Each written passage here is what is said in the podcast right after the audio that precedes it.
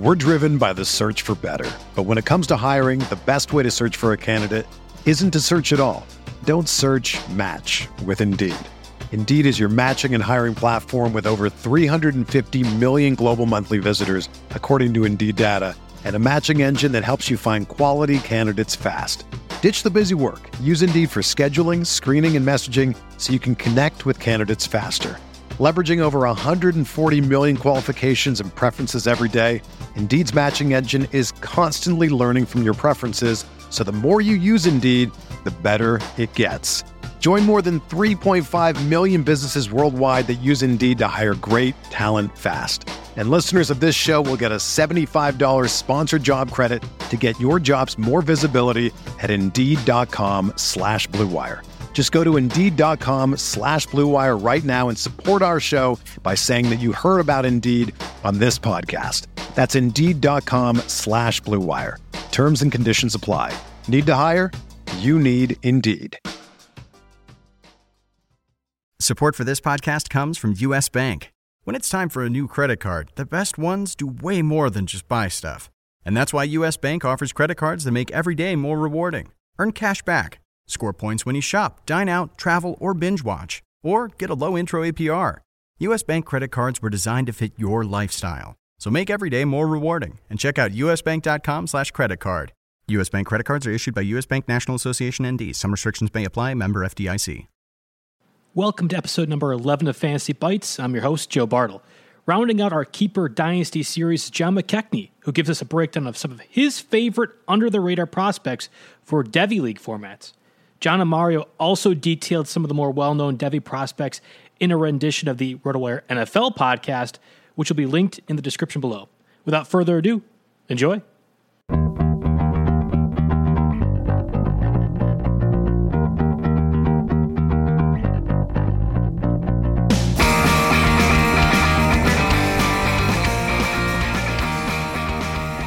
So, John, you were telling me a little bit before we hopped on the podcast that this tight end class, this upcoming tight end class, could be one that's fairly good.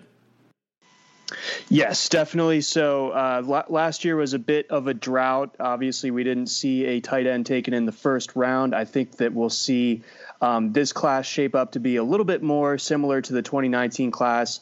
Um, there aren't a there isn't a school with the two tight end tandem of T.J. Hockenson and Noah Fant the way that Iowa was, but um, when you look at um, Kyle Pitts out of Florida, when you look at Brevin Jordan out of Miami, and maybe even a sleeper um, like Kylen Granson out of SMU or Brant Kuithe out of Utah there's just a lot of talent here, and, and particularly between the two um, guys in the state of Florida, Pitts and Jordan. Those guys are standout athletes that are, you know, going to challenge for the top uh, target share in their respective offenses. They, they are the best pass catchers on their respective teams at tight end. Uh, they cause a lot of mismatches for opposing defenses. Uh, Pitts was a, a, terror for some of the best defenses that Florida faced last year. Jordan, uh, same way. So I, am particularly excited about those two. I think that both of those guys uh, profile as potential first rounders. I was just doing a, a, bit of a rundown. I guess it was a mock draft of sorts um, for college prospects or draft eligible I, I saw Pitts go at least in the first 10 picks, and, this was encompassing all three. It, it, was basically three different levels of college tier prospects. So it was it was different, but that felt high to me. Would you say Pitts is on that kind of level for a, a prospect talent, especially at tight end? Honestly, yes. I mean, we're talking about a guy who's 6'6", 240 with, you know, that, that just tremendous uh, catch radius, but he runs and moves just like a, a slot receiver or something like that. So um, that that ability, that movement skill um, in a frame like that, that you know can jump out of the gym on top of it and and, and reel the ball in basically anywhere uh, quarterback Kyle Trask wants to put it. Um, that's rare. I, I, think that I really feel like Kyle Pitts is a rare guy. I don't know if he has that traditional tight end frame in the sense that. Um, you know he's going to be a, a, huge addition to NFL teams' run blocking schemes and things like that. So teams will have to account for that and, and kind of use him as a pass catching only tight end. But uh, obviously that that's a role that's becoming more and more prevalent across the league as you know things shift a little bit more towards the passing game anyway. And we see uh, the the uh, the value of having uh, passing game mismatches. Uh, you know, like a uh, like an Evan Engram when when he's healthy, or, or um, yeah, Travis Kelce, of course. Um, but but the list goes on. I think Pitts uh, could end up uh, being in a similar mold. Mark Andrews doesn't block at all, and he's a great tight end. So I think that Pitts could could fill something similar at the next level. I see you're already hitting your Ravens bias. The over under on on uh, Ravens player mentioned was one and a half, so you've already hit that in the first five minutes of the podcast. Of course. All right. Well, good. We, we talked about the tight end prospects a little bit, but I want to get to some of your your favorite under under the radar prospects, so to speak, from the college football level. Again, we're trying to put this under the lens of a Devy format, so you can draft some of these college guys uh, without knowing where they're going to go in the NFL and anticipate that they do something at the NFL level. We know a lot of the big name players, and I'm trying to avoid the Chuba Howard's, Hubbards of the world and like Ja'Marr Chase. Obviously, everybody knows how good he is. But of this group of under the radar guys, who's your third favorite uh, prospect to monitor for this season?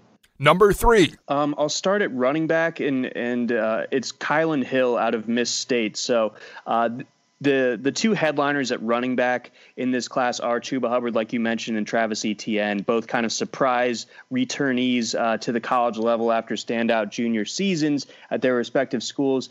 Um, but I think it's a pretty open question as to who that running back three is in this class. And Kylin Hill has the uh, unique opportunity this year where um, he won't be run into the ground because uh, the Miss State hired Mike Leach away from Washington State. He's famously not big on running the ball. Uh, none of his running backs had over 130 carries um, during his time at Washington State. That would obviously be a big reversal for Kylin Hill, who had 242 rushes a year ago. Um, I think that he he ends up running it a bit more. This is the SEC after all, so I, th- I think he could profile for 150 or so carries. But really, the thing that he can sell NFL scouts on is his pass catching ability because uh, usually the running back one in a Mike Leach offense uh, gets targeted upwards of 90 times. So if Kylin Hill is that busy in the passing game and is up to the challenge, uh, then that's going to be a huge mark in his favor. Um, looking at his prospects for the next level, if you if you can prove to be on the field or be worthy of being on the field and and be a plus in the passing game out of the backfield,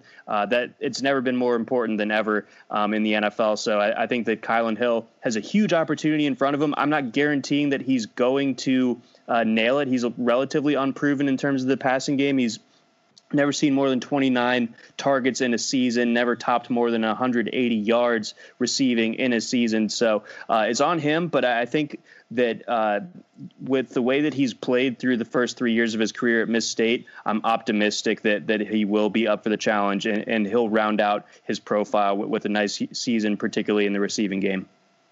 Hill had a fantastic year last year 1,350 rushing yards, 10 touchdowns. You mentioned the receiving yards, 180 and a touchdown across 18 targets. I hate the Twitter scouts that tend to do this, but you look at some of the really upper echelon defense that he played last year during his breakout season Alabama, LSU, even Tennessee he didn't fare all that well when it comes to rushing stats. I think he had uh, 16 carries, 35 yards against Alabama, a similar stat line for LSU, and even worse against Tennessee. Does that scare you a little bit when you're looking at his prospect profile uh, and projecting for the NFL level? Um, I think that's a totally fair point. Um, you know, especially the 11 carries for 13 yards against Tennessee. That's that really stands out as like what uh, was happening uh, that particular week. Like I can't believe that Miss State kept on kind of like running their heads into the wall on that one. Um, I so that that's a legitimate concern. I think you you could also point out to the fact that uh, Miss State didn't have much in the way of a passing game threat, both with the receivers that they were trotting out there and, and the quarterback playing being as inaccurate as it was. So uh, teams were really able to sell out and key in on just stopping Kylin Hill, and, and the rest of the offense would kind of crumble around it. Um, so I think this year with, with uh, Stanford graduate transfer KJ Costello uh, at quarterback and the, and the air raid uh, kind of tendency of this offense. I think that he, that Kylin Hill, will have a little bit of a better setup to not be running against loaded boxes. But uh, certainly, it, it is a little bit of a something that makes you look twice uh, when uh, the best teams he goes against, uh, he he has tended to falter at least in the box score. You and Mario actually broke it down pretty substantially in the uh, it was th- either Thursday or Friday RotoWire NFL podcast, and I have it linked in the description. We also talked about uh, at the beginning of the podcast too. Uh, but just doubling back to that, how how do you really determine how good these players are when they play some of these upper echelon teams? Um, and obviously, there's a disparity between Alabama and everyone else, or LSU and everyone else, when it comes to the guys that they have on the defensive end. But I know there are a ton of people out there on Twitter and everywhere else that are doing the scouting and say, "Hey, look, he did this against X player, and that's why he's good," or "Hey, he look he did this against X player, and that's why he's bad." Do you lean into that more when it comes to your analysis, or do you look at the accumulation of the statistics throughout the entire season and then their age and everything else uh, to factor in what you believe in a prospect? Um, I think certain games you kind of earmark, whether it's consciously or subconsciously. Um, you know, how a guy, if, if he's playing in the SEC West, like Kylin Hill is, how does he do against LSU?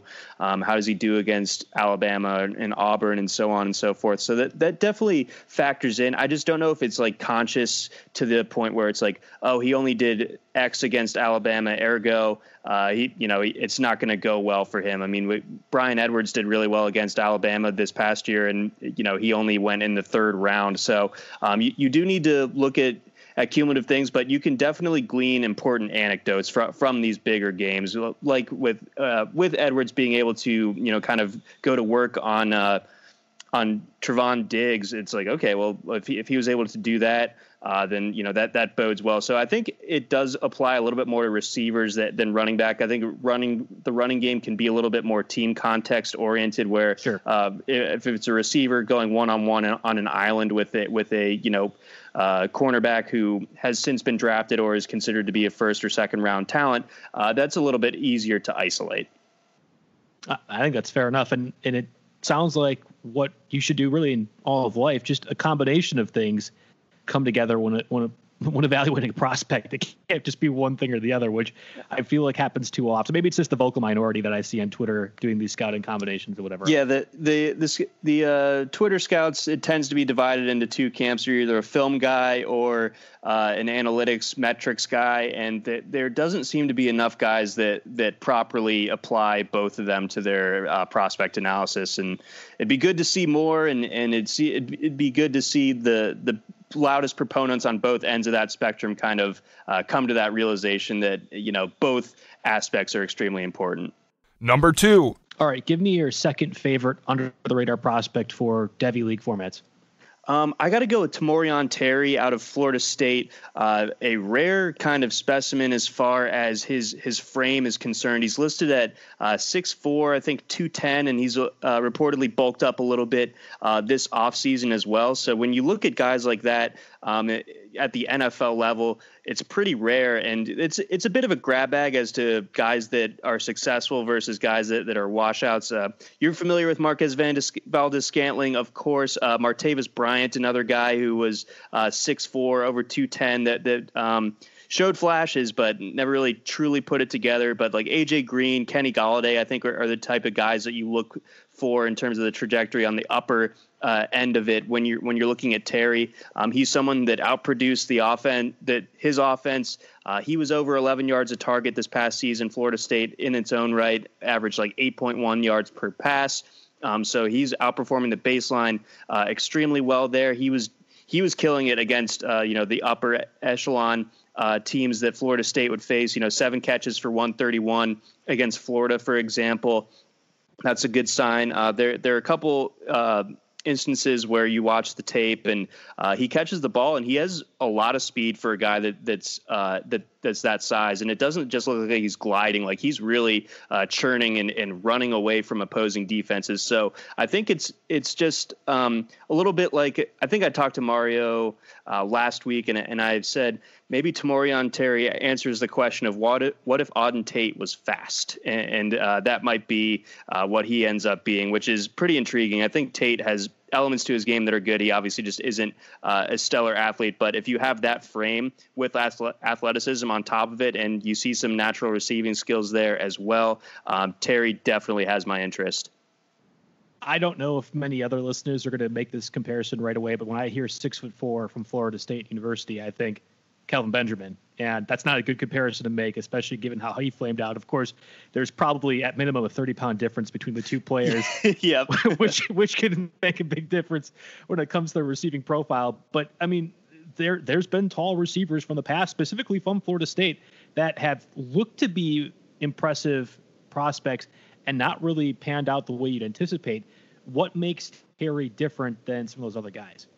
Um, I, I, just think that he he does have like the speed element on top of th- that frame. He doesn't only dominate by being bigger um, and being stronger. Like he he he has that ability to weave through traffic, um, to you know play in traffic a, as well in terms of going over the middle, uh, that sort of thing. Um, I don't know off the top of my head right now where he fits in terms of like the the route runner.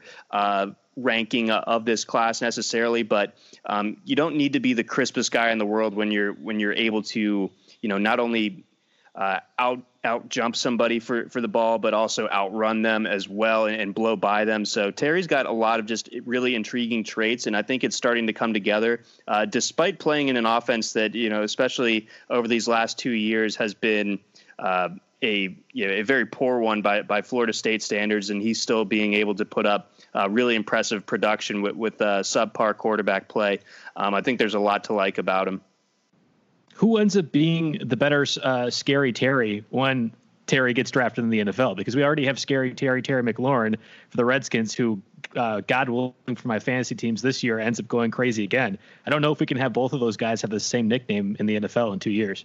I know, yeah. So I think Tamorrion is probably going to have to pivot to to a different nickname because I, I, think Scary Terry McLaurin is is here to stay, and and uh, as long as he's doing the things that he did as a rookie in, in 2019, then uh, there's no one knocking him off of off of that uh, naming right. So he he's got that unlock until further notice. Even though Tamorrion certainly has the potential to be to be um, worthy of, of, the Scary Terry nickname. I just think it's McLaurin's for, from here on. Even though I, I like uh, F1 McLaren uh, as as the McLaurin nickname. Uh, you know, yeah, the Ferrari uh, comp there. I, I like that one personally.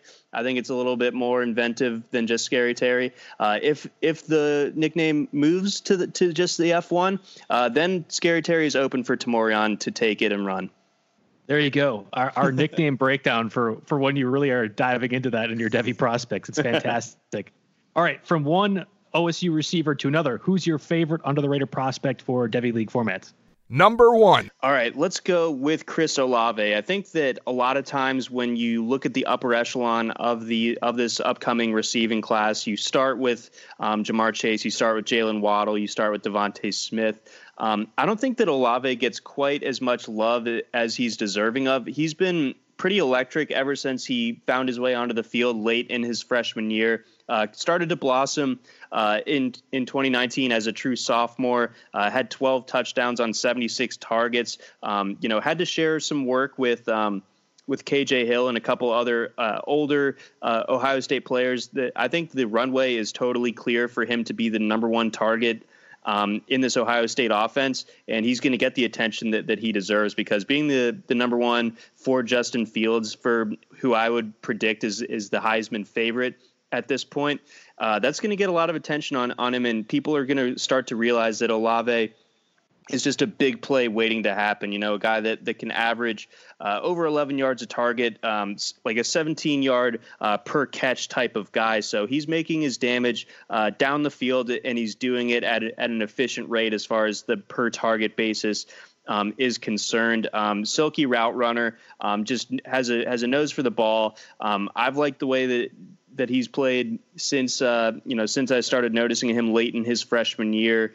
Um, 6'1", 188, so not the not like the bulkiest guy in the world there, but um, I think that frame is good enough to project uh, at the next level as well. So um, there's a lot going for him, and I think that this year um, is really going to be a great opportunity for him to establish himself as a potential first round talent.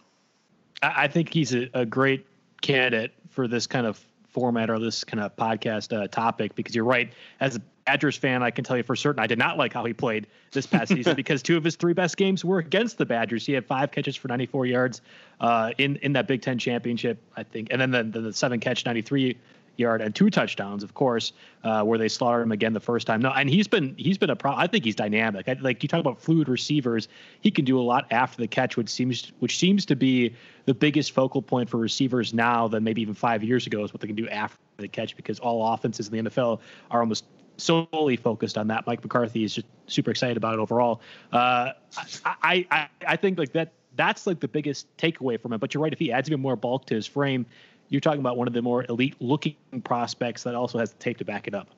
Yeah, he does. And you know, there there are questions with the frames on, you know, if you if you if you're gonna like quibble about Olave's frame, you know, you gotta apply that same critique to DeVonta Smith, who's uh, six one and, and even skinnier than Olave by by a few pounds, and, and Jaylen Waddle uh, a fair bit smaller as well there. So um, I, I, don't think frame is going to be the the thing that that not that. Um, knocks him down draft boards at all. And it, it could get even better, like you said, if, if he continues to uh, develop physically and bulk up uh, just a little bit more. But uh, yeah, I think that there's everything to his game in terms of just like the, the natural receiving talent, the, the ability after the catch that you mentioned.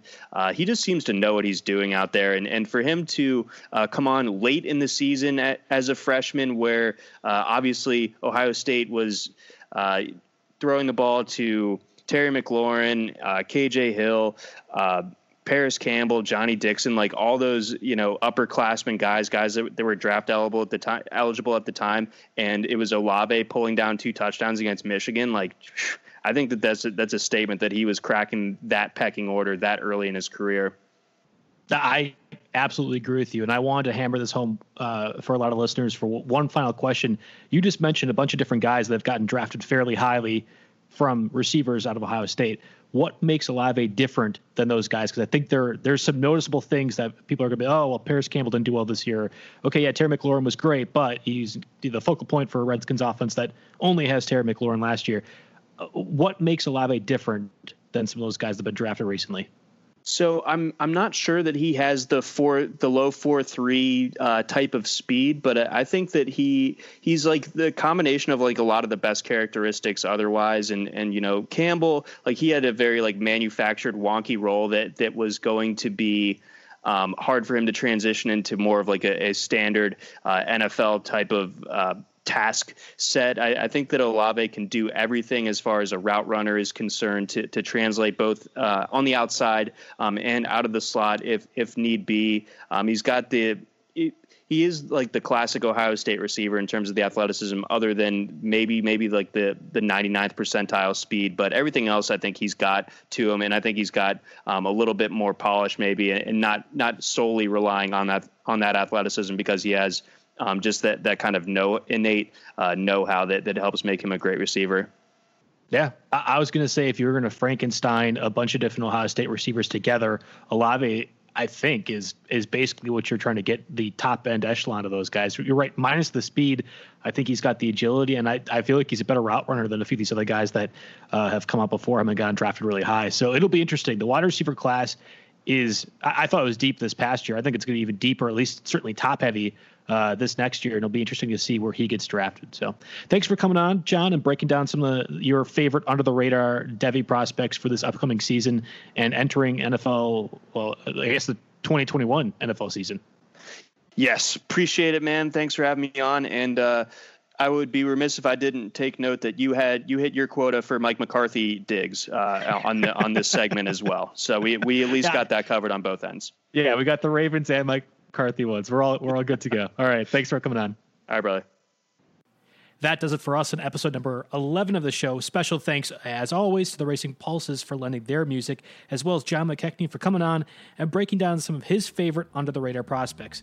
Stay tuned for another episode hitting the airwaves in the near future. Thanks for listening.